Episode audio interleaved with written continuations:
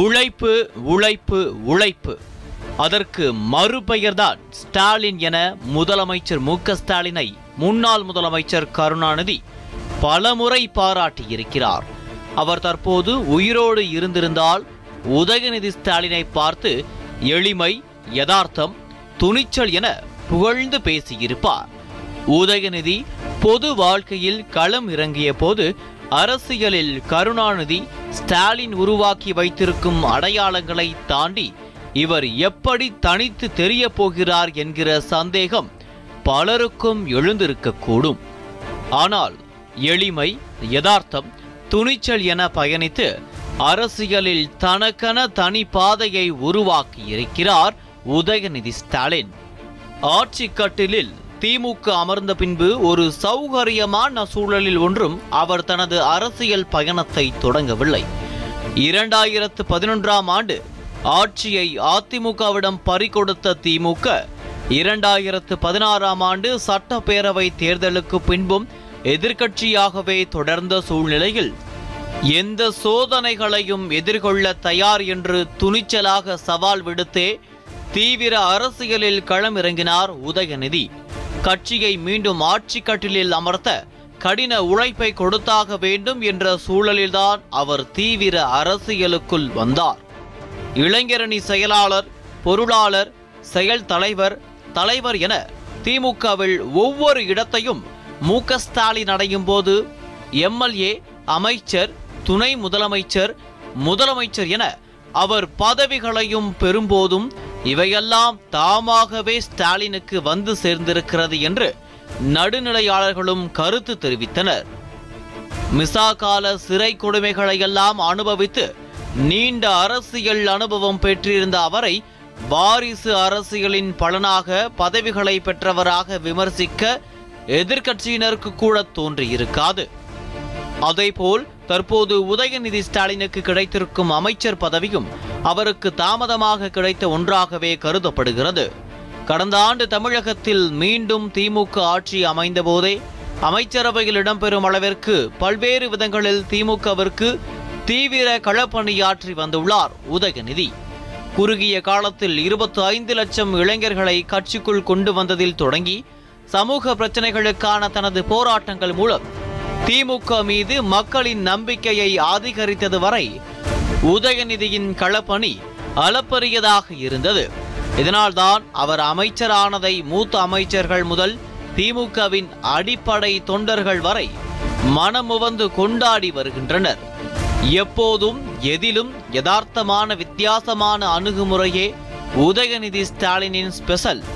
அவர் திரையுலகில் நடிகராக களம் இறங்கிய போது தனக்கு பஞ்ச் டைலாக்குகள் வைத்து தான் நடித்தால் பத்து பேர் பறந்து விழுவது போன்ற காட்சிகளை கொண்ட படத்தில் கதாநாயகனாக நடித்திருக்கலாம். ஒரு மாஸ் ஹீரோவாக தன்னை முன்னிறுத்தி அதன் மூலம் அரசியலில் வருகைக்கு அடித்தளம் போடும் சூழலை உருவாக்க முயன்றிருக்கலாம்.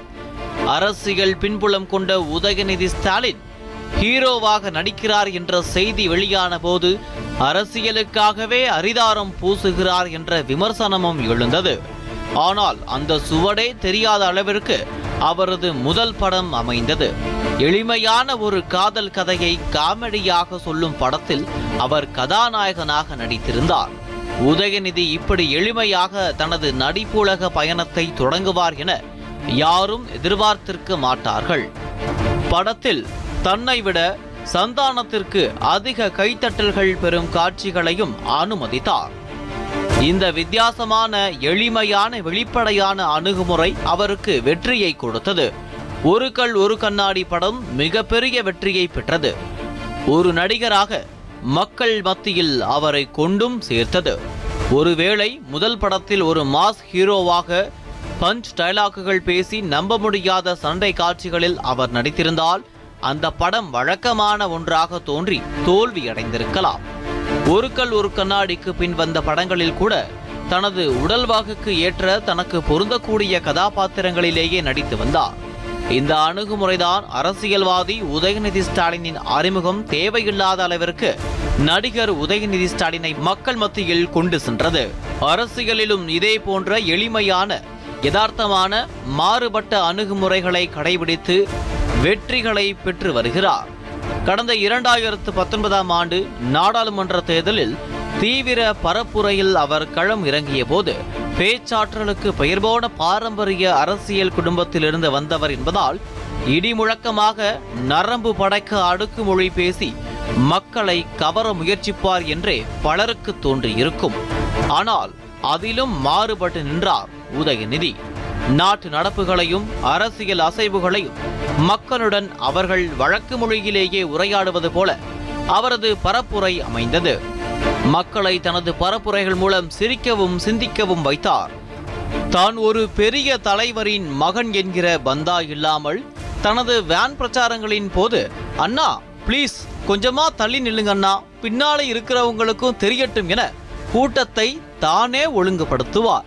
அவரது இந்த எளிமை மக்கள் இதயங்களில் உதயநிதியை உட்கார வைத்தது.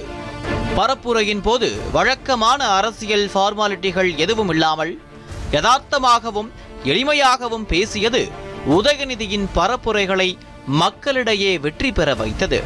நாட்டு நடப்புகளையும் திமுகவின் கொள்கைகளையும் அவர்களுக்கு எளிதில் புரிய வைத்தது. அவரது உழைப்புக்கும் அர்ப்பணிப்புக்கும் பலனாக தற்போது அமைச்சர் பதவி வந்து சேர்ந்துள்ளது. நாற்பத்தி ஐந்து வயதில் அமைச்சராகி தமிழகத்தின் மிகவும் இளம் வயதிலேயே அமைச்சரானவர்கள் பட்டியலில் அவர் இணைந்துள்ளார். அமைச்சர் பதவியை அடையும் அளவிற்கு ஒரு பழுத்த அரசியல்வாதியின் பக்கவமும் அணுகுமுறையும் தன்னிடம் இருப்பதை இந்த இளம் வயதிலேயே பலமுறை நிரூபித்துள்ளார் உதயநிதி ஸ்டாலின். திமுகவின் தலைவராக நீண்ட காலம் பதவி வகித்தவரும் தமிழக முதலமைச்சராக ஐந்து முறை அரியணை ஏறியவருமான கருணாநிதி எதிர்க்கட்சியினரின் மனது புண்படாமல் அதே நேரம் அவர்களது விமர்சனங்களுக்கு தகுந்த பதிலடி கொடுப்பதில் கை தேர்ந்தவர். இதற்காக அவர் பயன்படுத்தும் சிலேடைகளும் சொல்லாடல்களும் தமிழக அரசியல் வரலாற்றில் மிகவும் பிரபலம். அந்த வகையில் தாத்தாவை நினைவூட்டும் பேரனாக எதிர்க்கட்சியினருக்கு சிலேடையாக பதிலளிப்பதில் தனது புத்திசாலித்தனத்தை பல முறை நிரூபித்துள்ளார் உதயநிதி. ஒருமுறை சட்டப்பேரவை முடிந்து எதிர்க்கட்சி தலைவர் எடப்பாடி பழனிசாமி தனது வீட்டிற்கு கிளம்பும் போது தவறுதலாக உதயநிதி ஸ்டாலின் காரை எடுத்து சென்று விட்டார். இது குறித்து பதிலளித்த உதயநிதி ஸ்டாலின், அடுத்த முறை எடப்பாடி பழனிசாமி எனது காரை தாராளமாக எடுத்து செல்லட்டும், ஆனால் தயவு செய்து கமலாலயம் பக்கம் போய்விட வேண்டாம் என சாமர்த்தியமாக செய்த அரசியல் நையாண்டி இணையதளங்களில் வைரலானது. திராவிட இயக்கத்திலிருந்து வந்த அதிமுக பாஜக பக்கம் செல்ல வேண்டாம் என்கிற செய்தியை நாசுக்காக உதயநிதி குறிப்பிட்டது அரசியல் களத்தில் கவனத்தை ஈர்த்தது. உதயநிதியை வெகு விரைவாக மக்கள் மனதில் கொண்டு சேர்த்ததில் தனது நிறை குறைகளை வெளிப்படையாக குறிப்பிட்டு அவர் அளித்த பேட்டிகளுக்கும் முக்கிய இடம் உண்டு. தமிழக அரசியலில் தவிர்க்க முடியாத சக்தியாக உதயநிதி இருந்து வரும் காலத்தில்தான் சினிமாவிலும் அவர் நடிகராக, தயாரிப்பாளராக, விநியோகஸ்தராக வலம் வந்தார். ஆனால் தனது அரசியல் அடையாளம் எதையும் காட்டிக்கொள்ளாமல் திரையுலகில் எளிமையாக வலம் வந்தார். திமுக மீண்டும் ஆட்சிக்கு வந்தால் தமிழ் சினிமா நசுக்கப்படும் என விமர்சித்தவர்கள் சினிமாவை விட்டு உதயநிதி சென்றுவிடக் கூடாது என கோரிக்கை வைக்கும் அளவிற்கு கலை உலகிற்கு நம்பிக்கையூட்டினார் உதயநிதி ஸ்டாலின். தனது பலத்தை மறைத்தாலும் பலகீனத்தை மறைக்காத அளவிற்கு உதயநிதி அளித்த பேட்டிகள் அவரை ஒரு வெளிப்படையான மனிதராக பொதுமக்களுக்கு அடையாளம் காட்டியது. ஆடிய வெளியீடு விழாக்களில் தனது திரையுலக நண்பர்களை அவர் கலாய்ப்பது, தன்னை கலாய்க்க அவர்களை அனுமதிப்பது என அரசியல் பந்தாக்கள் எதுவும் இல்லாமல் விழாவை கலகலப்பாக்கி விடுவார் உதயநிதி. தமது அரசியல் பரப்புரைகளிலும் இதே பாணியில் அவர் காட்டிய எளிமையும் கலகலப்பும் தான் மற்ற தலைவர்களின் பிரச்சாரங்களில் இருந்து உதயநிதியின் பிரச்சாரத்தை மாறுபட்டு காண்பித்தது.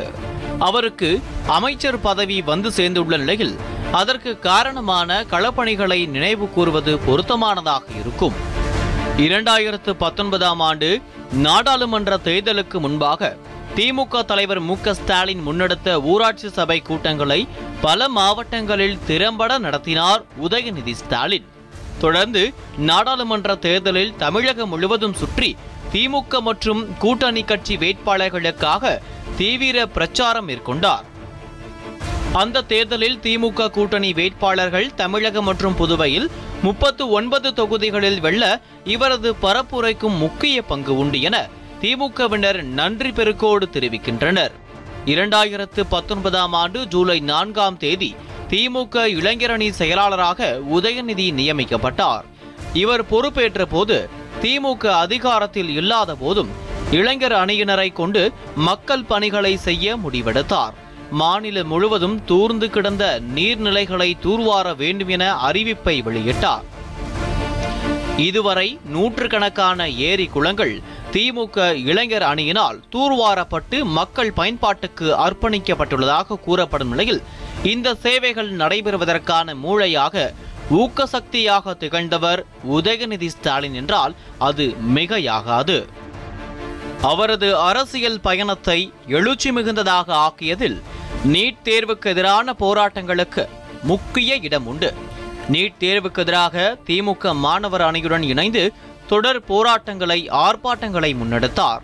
நீட் தேர்வால் தன் இன்னுயிரை இழந்த அனிதாவின் சொந்த ஊரில் அவர் நினைவாக அமைந்துள்ள நூலகத்திற்கு சென்று தனக்கு அன்பளிப்பாக வந்த புத்தகங்களையும் நூலக மேம்பாட்டுக்கான வளர்ச்சி நிதியையும் வழங்கினார்.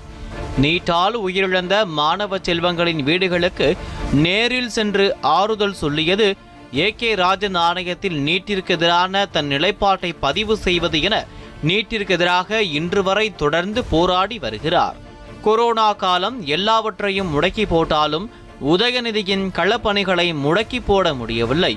பேரிடரில் வாழ்வாதாரம் இழந்து தவித்த மக்களுக்கு உதவிக்கரம் நீட்ட திமுக இளைஞரணி சார்பாக அனைத்து மாவட்ட இளைஞரணி அமைப்பாளர்களின் அலைபேசி எண்ணையும் பொது வெளியில் வெளியிட்டார் உதயநிதி. உதவி தேவைப்படுவோர் அந்தந்த மாவட்ட அமைப்பாளரை தொடர்பு கொள்ளலாம் என அறிவித்து அந்த நலத்திட்ட பணிகளை ஒருங்கிணைத்தார். ஆயிரக்கணக்கான அழைப்புகள் வந்தன. தமிழகம் முழுவதும் உள்ள திமுக இளைஞரணி நிர்வாகிகள் பேரிடரிலும் தங்களை மக்கள் பணியில் ஈடுபடுத்திக் கொண்டனர். மருந்துகள், உணவுப் பொருள்கள் என ஒரு லட்சத்திற்கும் மேற்பட்ட குடும்பங்களுக்கு ஊரடங்கு நாட்களிலும் உதவிகள் கிடைக்க காரணமானார் உதயநிதி. ஆளுங்கட்சியாக இருந்தாலும் இல்லாவிட்டாலும் மக்களோடு மக்களாக இருக்கும் கட்சி திமுக என முதலமைச்சர் மு க ஸ்டாலின் அடிக்கடி கூறுவதுண்டு. அவரது வார்த்தைகளை நிரூபிக்கும் வகையில் கொரோனா காலத்தில் உதயநிதி ஸ்டாலினின் களப்பணிகள் அமைந்திருந்தன. உதயநிதி கண்ட எழுச்சியான போராட்ட களங்களில் குடியுரிமை திருத்த சட்டத்திற்கு எதிரான போராட்டமும் ஒன்று.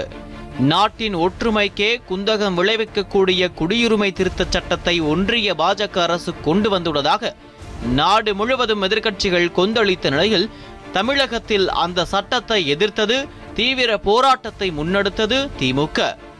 அப்போது எதிர்க்கட்சி தலைவராக இருந்து மு க ஸ்டாலின் நடத்திய போராட்டங்களுக்கு வலு சேர்க்கும் வகையில் திமுக இளைஞர் அணியினருடன் இணைந்து போராட்டத்தில் குதித்தார் உதயநிதி ஸ்டாலின். இந்த போராட்டத்தில் ஈடுபட்டதற்காக அவர் கைதானார். எளிய மக்களின் நம்பிக்கையாக இருக்கும் அரசு வேலைக்கும் ஆபத்தை ஏற்படுத்தியதாக T N P S C முறைகேட்டை கண்டித்து கொந்தளித்தது திமுக. இந்த முறைகேட்டை கண்டித்து மாணவர் அணியுடன் இணைந்து மாபெரும் போராட்டங்களை முன்னெடுத்தார் உதயநிதி. இந்த முறைகேடு குறித்து சி பி ஐ விசாரணை நடத்த வேண்டும் என வலியுறுத்தி சென்னை பாரிமுனையில் உள்ள T N P S C அலுவலகம் முன்பு திமுக இளைஞரணியினர் நடத்திய போராட்டத்திற்கு தலைமை தாங்கினார் உதயநிதி ஸ்டாலின். வசதி படைத்தவர்களுக்கே அரசு வேலை என்கிற நிலையை அதிமுக அரசு ஏற்படுத்திவிட்டதாக அவர் கொந்தளித்தார். இந்தி திணிப்புக்கு எதிரான எழுச்சியை தமிழகத்தில் உருவாக்கியதில் திமுகவிற்கு முக்கிய பங்கு உண்டு என்றால், அந்த எழுச்சி தீ தற்போது வரை அணையாமல் பாதுகாப்பதில் உதயநிதி ஸ்டாலினுக்கும் முக்கிய பங்கு இருக்கிறது. மும்மொழி கொள்கை மூலம் இந்தி திணிப்பை ஒன்றிய அரசு ஊக்குவிப்பதாக தமிழகத்தில் கொந்தளிப்பு நிலவிய நேரம் அது. இந்தி தெரியாது போடா என உதயநிதி ஸ்டாலின் டீ-ஷர்ட் அணிந்தது பெரும் பரபரப்பை ஏற்படுத்தியது. அவரை பின்பற்றி ஏராளமான இளைஞர்களும் திரையுலக பிரமுகர்களும் இந்தி தெரியாது போடா என்கிற வாசகம் பொறித்த டீ-ஷர்ட் அணிந்து தங்கள் எதிர்ப்பை காட்டினர். இந்தி திணிப்பு, நாடு முழுவதும் ஒரே தேர்வு என மொழி கல்வி உரிமைகளை பறிக்கும் செயல்களாக விமர்சிக்கப்படும் நடவடிக்கைகளை கண்டித்து திமுக இளைஞரணி மாணவரணி சார்பில் தமிழ்நாடு முழுவதும் மாவட்ட தலைநகரங்களில் கண்டன ஆர்ப்பாட்டங்களை நடத்தினார். கடந்த அக்டோபர் மாதம் அலுவல் மொழி தொடர்பாக நாடாளுமன்ற நிலைக்குழு அளித்த பரிந்துரையை கண்டித்து அறிக்கை ஒன்றை வெளியிட்ட முதலமைச்சர் மு க ஸ்டாலின், மீண்டும் ஒரு மொழி போரை எங்கள் மீது திணிக்க வேண்டாம், எங்கள் தாய்மொழி உணர்வு என்கிற நெருப்பை உரசி பார்க்க வேண்டாம் என ஒன்றிய அரசுக்கு எச்சரிக்கை விடுத்தார். அந்த எச்சரிக்கையின் வீரியம் எத்தகையது என்பதை உணர்த்தும் வகையில் அடுத்த சில தினங்களில் இந்தி திணிப்பை எதிர்த்து திமுக இளைஞரணி சார்பில் பிரம்மாண்ட ஆர்ப்பாட்டத்தை நடத்தினார் உதயநிதி ஸ்டாலின். இந்தி திணிப்புக்கு எதிராக மட்டுமல்ல, இளைஞர்களின் கல்வி, வேலைவாய்ப்பு சார்ந்த பிரச்சனைகளுக்கு தீர்வு காண வேண்டும் என்பதில் எப்போதும் மிகுந்த ஆர்வம் காட்டியே வந்துள்ளார் உதயநிதி.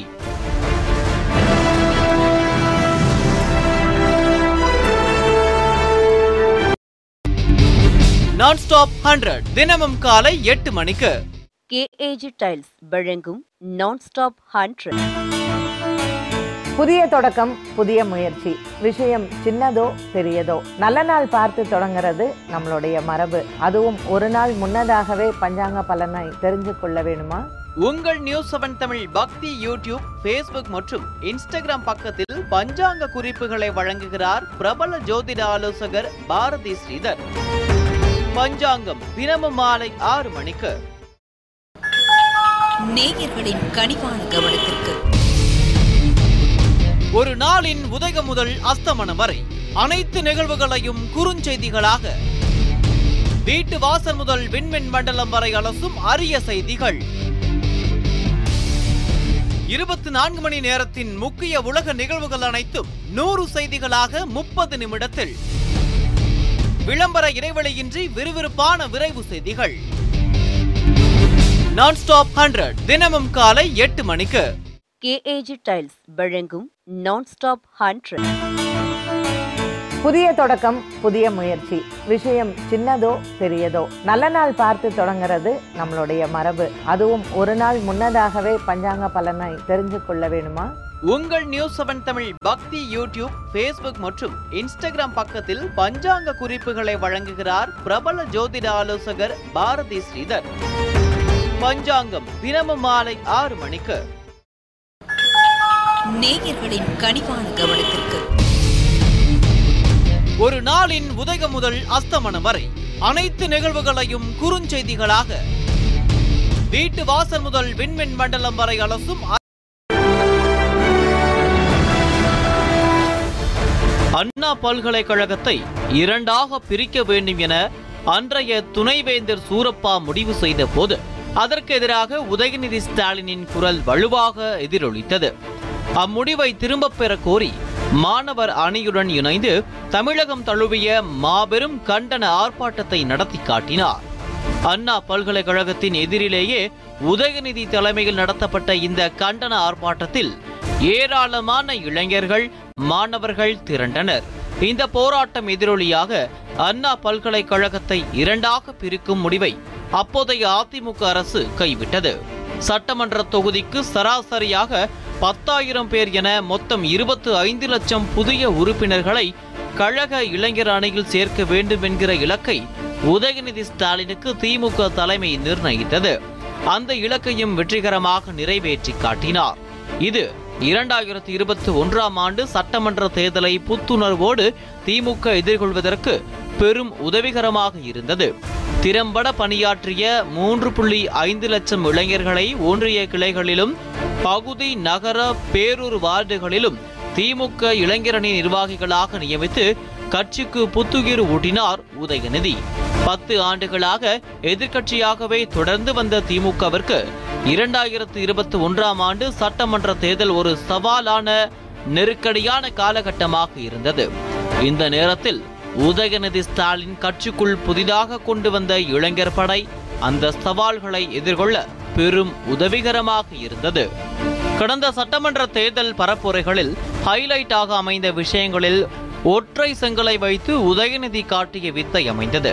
மதுரையில் எய்ம்ஸ் மருத்துவமனை அமைய தாங்கள் தான் காரணம் என பாஜகவும் அதிமுகவும் உரிமை கொண்டாடி வந்த நிலையில் எய்ம்ஸ் மருத்துவமனை கட்டடம் கட்டப்படாமல் கிடப்பில் போடப்பட்டிருக்கும் விஷயத்தை கையில் எடுத்தார் உதயநிதி. எய்ம்ஸ் என்று எழுதப்பட்ட ஒற்றை செங்கலை மக்களிடையே காண்பித்த அவர், மதுரை எய்ம்ஸ் மருத்துவமனை அமைய உள்ள இடத்தில் இந்த ஒற்றை செங்கல் தான் இருந்தது, அதை கையோடு எடுத்து வந்துவிட்டேன் என நக்கலும் நையாண்டியுமாக மேற்கொண்ட பரப்புரை தேர்தல் நேரத்தில் அதிகம் வைரலானது. ஒற்றை செங்கல் மூலம் ஆட்சி மாற்றத்தை ஏற்படுத்தியவர் என திமுகவினர் தற்போதும் உதயநிதியை கொண்டாடுவதற்கு இந்த சம்பவம் காரணமாக அமைந்தது. சட்டமன்ற தேர்தல் பரப்புரையில் உதயநிதி ஸ்டாலின் எப்படி சூறாவளியாக சுழன்றார், இதற்காக தன் உடலையும் எப்படி வருத்திக் கொண்டார் என்பதை திமுகவினர் மட்டுமல்ல, அவர் நடித்த திரைப்படங்களின் இயக்குநர்கள் கூட நினைவு கூறுகின்றனர். இரண்டாயிரத்தி இருபத்தி ஒன்றாம் ஆண்டு சட்டமன்ற தேர்தலில் வெற்றி பெற்று பத்து ஆண்டுகளுக்கு பின் திமுக ஆட்சியை பிடித்தது. அதோடு தனது கடமை முடிந்துவிட்டது என ஓய்ந்துவிடவில்லை உதயநிதி. எம்எல்ஏவாக அடுத்த பாய்ச்சலுக்கு தயாரானார். அந்த தேர்தலில் சேப்பாக்கம் திருவள்ளிக்கேணி தொகுதியில் சுமார் எழுபதாயிரம் வாக்குகள் வித்தியாசத்தில் வென்று சட்டமன்ற உறுப்பினரானார் உதயநிதி. கொரோனா பெருந்தொற்று சமயத்தில் தன் தொகுதியில் உள்ள அனைத்து இல்லங்களுக்கும் அரிசி, மளிகை உள்ளிட்ட அத்தியாவசிய பொருட்களை தன் சொந்த செலவில் வழங்கினார். தொகுதியில் கிட்டத்தட்ட அனைவருக்கும் இரண்டு தவணை தடுப்பூசி செலுத்தும் பணியை ஒருங்கிணைத்தார். தொகுதியில் பள்ளி மாணவர்களுக்கு பத்தாயிரம் ரூபாய், கல்லூரி மாணவர்களுக்கு இருபதாயிரம் ரூபாய் என கடந்த கல்வியாண்டில் மட்டும் ஒரு கோடி ரூபாய் கல்வி உதவித்தொகையாக வழங்கியுள்ளார். இதேபோல தொகுதியில் உள்ள மாற்றுத்திறனாளிகள், திருநங்கைகளுக்கு தேவையான அனைத்து உதவிகளையும் செய்து வருகிறார் என உதயநிதி ஸ்டாலின் மேற்கொண்ட பணிகளை பட்டியலிடுகின்றனர் திமுகவினர். தொகுதியில் நகர்ப்புற வாழ்விட மேம்பாட்டு வாரிய குடியிருப்புகளில் பழமையான நான்கு குடியிருப்புகளை இடித்துவிட்டு அவற்றுக்கு பதில் புதிய குடியிருப்புகளை கட்டும் பணியை விரைவுபடுத்தி வருவதையும் அவர்கள் மேற்கோள் காட்டுகின்றனர். சட்ட சிக்கல் காரணமாக நீண்ட நாட்களாக மின் இணைப்பு வழங்கப்படாமல் இருந்த திருவள்ளிக்கேணி மாட்டாங்குப்பம் பகுதியைச் சேர்ந்த எண்ணூற்றுக்கும் மேற்பட்ட வீடுகளுக்கு மின் இணைப்பு வழங்கி தொகுதி மக்களின் நன்மதிப்பை பெற்றார் உதயநிதி. மாநகராட்சி பள்ளிகளை தனியார் பள்ளிகளுக்கு நிகராக மாற்றி அமைக்கும் வகையில் தொண்டு நிறுவனங்களுடன் இணைந்து சிறந்த திட்டங்களை முன்னெடுத்து வருவதும் அவரது சுறுசுறுப்பான செயல்பாடுகளுக்கு உதாரணமாக சுட்டிக்காட்டப்படுகிறது. மாணவர்களின் கல்வி விஷயத்தில் எப்போதும் அதிக அக்கறை காட்டும் உதயநிதி ஸ்டாலின் பள்ளி கல்லூரி பயிலும் மாணவ மாணவிகளுக்கு உதவும் வகையில் தொகுதி முழுவதும் இலவச இணைய வசதியை ஏற்படுத்தி தந்துள்ளார். தொகுதிக்கென பிரத்யேக செல்போன் செயலியை உருவாக்கி தொகுதி மக்களின் பிரச்சனைகளை உடனுக்குடன் தெரிந்து கொண்டு விரைந்து நடவடிக்கை எடுத்து அவற்றுக்கு உடனுக்குடன் தீர்வு காண்கிறார். இதனால் குடிநீர், மின்சாரம், கழிவுநீர் அடைப்பு நீக்குதல் போன்ற அத்தியாவசிய தேவைகளில் ஏற்படும் பிரச்சனைகளுக்கு உடனுக்குடன் தீர்வு காணப்படுகின்றன. உதயநிதி ஸ்டாலின் மேற்கொண்ட பணிகளில் மாற்றுத்திறனாளிகளின் நலனுக்காக முன்னெடுத்த திட்டங்களும் முக்கியமானதாக அமைந்துள்ளது. மாற்றுத்திறனாளிகள் மெரினா கடற்கரையில் கடலுக்கு அருகில் சென்று கடலை கண்டு ரசிக்கும் வகையிலான தற்காலிக சிறப்பு நடைபாதையை நிரந்தர பாதையாக அமைக்க வேண்டும் என்று பட்ஜெட் கூட்டத்தொடரின் போது இவர் வைத்த கோரிக்கையை முதலமைச்சர் மு க ஸ்டாலின் நிறைவேற்றினார். அந்த நடைபாதையை தானே திறந்து வைத்து மாற்றுத்திறனாளிகள் மகிழ்ச்சியை நேரில் கண்டு நிகழ்ந்தார். அடையாறு, கூவம் ஆறுகளை இணைக்கும் பக்கிம்காம் கால்வாயின் கரைகளின் இருபுறங்களும் ஆக்கிரமிப்புகளை அகற்றி கால்வாயை தூர்வாரி அதனை அழகுபடுத்துவதில் தீவிர ஆர்வம் காட்டி வருவதும் சேப்பாக்கம் திருவள்ளிக்கேணி தொகுதி மக்களின் கவனத்தை ஈர்த்துள்ளது. நூறு ஆண்டு கால செஸ் ஒலிம்பியாட் வரலாற்றில் அந்த போட்டியை முதல் முறையாக இந்தியாவிற்கு வந்தபோது போட்டியை நடத்தும் வாய்ப்பு தமிழ்நாட்டிற்கு வந்தது. நூற்று எண்பதுக்கும் மேற்பட்ட நாடுகள் பங்கேற்ற அந்த சர்வதேச விளையாட்டு திருவிழாவை உலகமே போற்றும் வண்ணம் நடத்திய தமிழக அரசுக்கு பாராட்டுக்கள் குவிந்தன. செஸ் ஒலிம்பியாட் குழுவில் இடம்பெற்றிருந்த உதயநிதி ஸ்டாலின் அந்த சர்வதேச தொடருக்கான பல பணிகளை வெற்றிகரமாக ஒருங்கிணைத்து பாராட்டை பெற்றார். மக்கள் பணியைப் போலவே கட்சி பணிகளிலும் முத்திரை பதித்து வருகிறார் உதயநிதி ஸ்டாலின். திராவிட மாடல் ஆட்சி என்கிற முழக்கத்தை முன்னெடுத்து முதலமைச்சர் மு க ஸ்டாலின் தமது அரசை முன்னெடுத்து வரும் நிலையில் திராவிட சிந்தனைகளையும் கொள்கைகளையும் இளைஞர்களிடையே கொண்டு சேர்ப்பதில் அதிக ஆர்வம் காட்டி வருகிறார் உதயநிதி ஸ்டாலின். கழகத்தின் கொள்கைகளை, போராட்ட வரலாற்றை, அதன் மூலம் தமிழ்நாடு பெற்ற பலன்களை திமுக இளைஞர் அணியின் அனைத்து உறுப்பினர்களுக்கும் கொண்டு சேர்க்கும் வகையில் திராவிட மாடல் பயிற்சி பாசறையை தொகுதி வாரியாக நடத்தி முடித்துள்ளார் உதயநிதி. எதிர்க்கட்சியாக இருந்தபோது இளைஞர் அணியை விரிவுபடுத்துவதில் எந்த அளவிற்கு ஆர்வம் காட்டினாரோ, ஆளுங்கட்சியான பிறகும் அந்த ஆர்வம் சிறிதும் குறையாமல் இளைஞர் அணியின் பலத்தை மேலும் மேலும் அதிகரித்து வருவதாக திமுகவினர் பெருமிதத்தோடு கூறுகின்றனர். இளைஞர்களை வீடு வீடாக சென்று அணியில் சேர்க்கும் இல்லந்தோறும் இளைஞரணி என்ற முன்னெடுப்பின் மூலம் திமுகவை அடுத்த தலைமுறையினரிடம் உதயநிதி ஸ்டாலின் கொண்டு சேர்ப்பதாக அவர்கள் பாராட்டு தெரிவிக்கின்றனர். திமுகவின் வளர்ச்சிக்கு உழைத்த முன்னோடிகளை கௌரவித்து உதவிடும் வகையில் இனி நான் எந்த மாவட்டத்திற்கு சென்றாலும் அங்கு முன்னோடிகளுக்கு பொற்குழி வழங்கும் நிகழ்ச்சி நிச்சயம் இடம்பெறும் என அறிவித்து அவற்றை செயல்படுத்தியும் வருகிறார் உதயநிதி ஸ்டாலின். கட்சி பணிகளில் அவர் காட்டிய சுறுசுறுப்பை அங்கீகரிக்கும் வகையில் அவருக்கு சமீபத்தில் மீண்டும் இளைஞரணி செயலாளர் பொறுப்பு வழங்கப்பட்டது. அதேபோல் ஒரு எம்எல்ஏவாகவும் திமுக இளைஞரணி செயலாளராகவும் உதயநிதி ஸ்டாலின் ஆற்றிய மக்கள் சேவையை அங்கீகரிக்கும் வகையில் அவருக்கு அமைச்சர் பதவியை வழங்கியுள்ளார் முதலமைச்சர் மு க ஸ்டாலின்.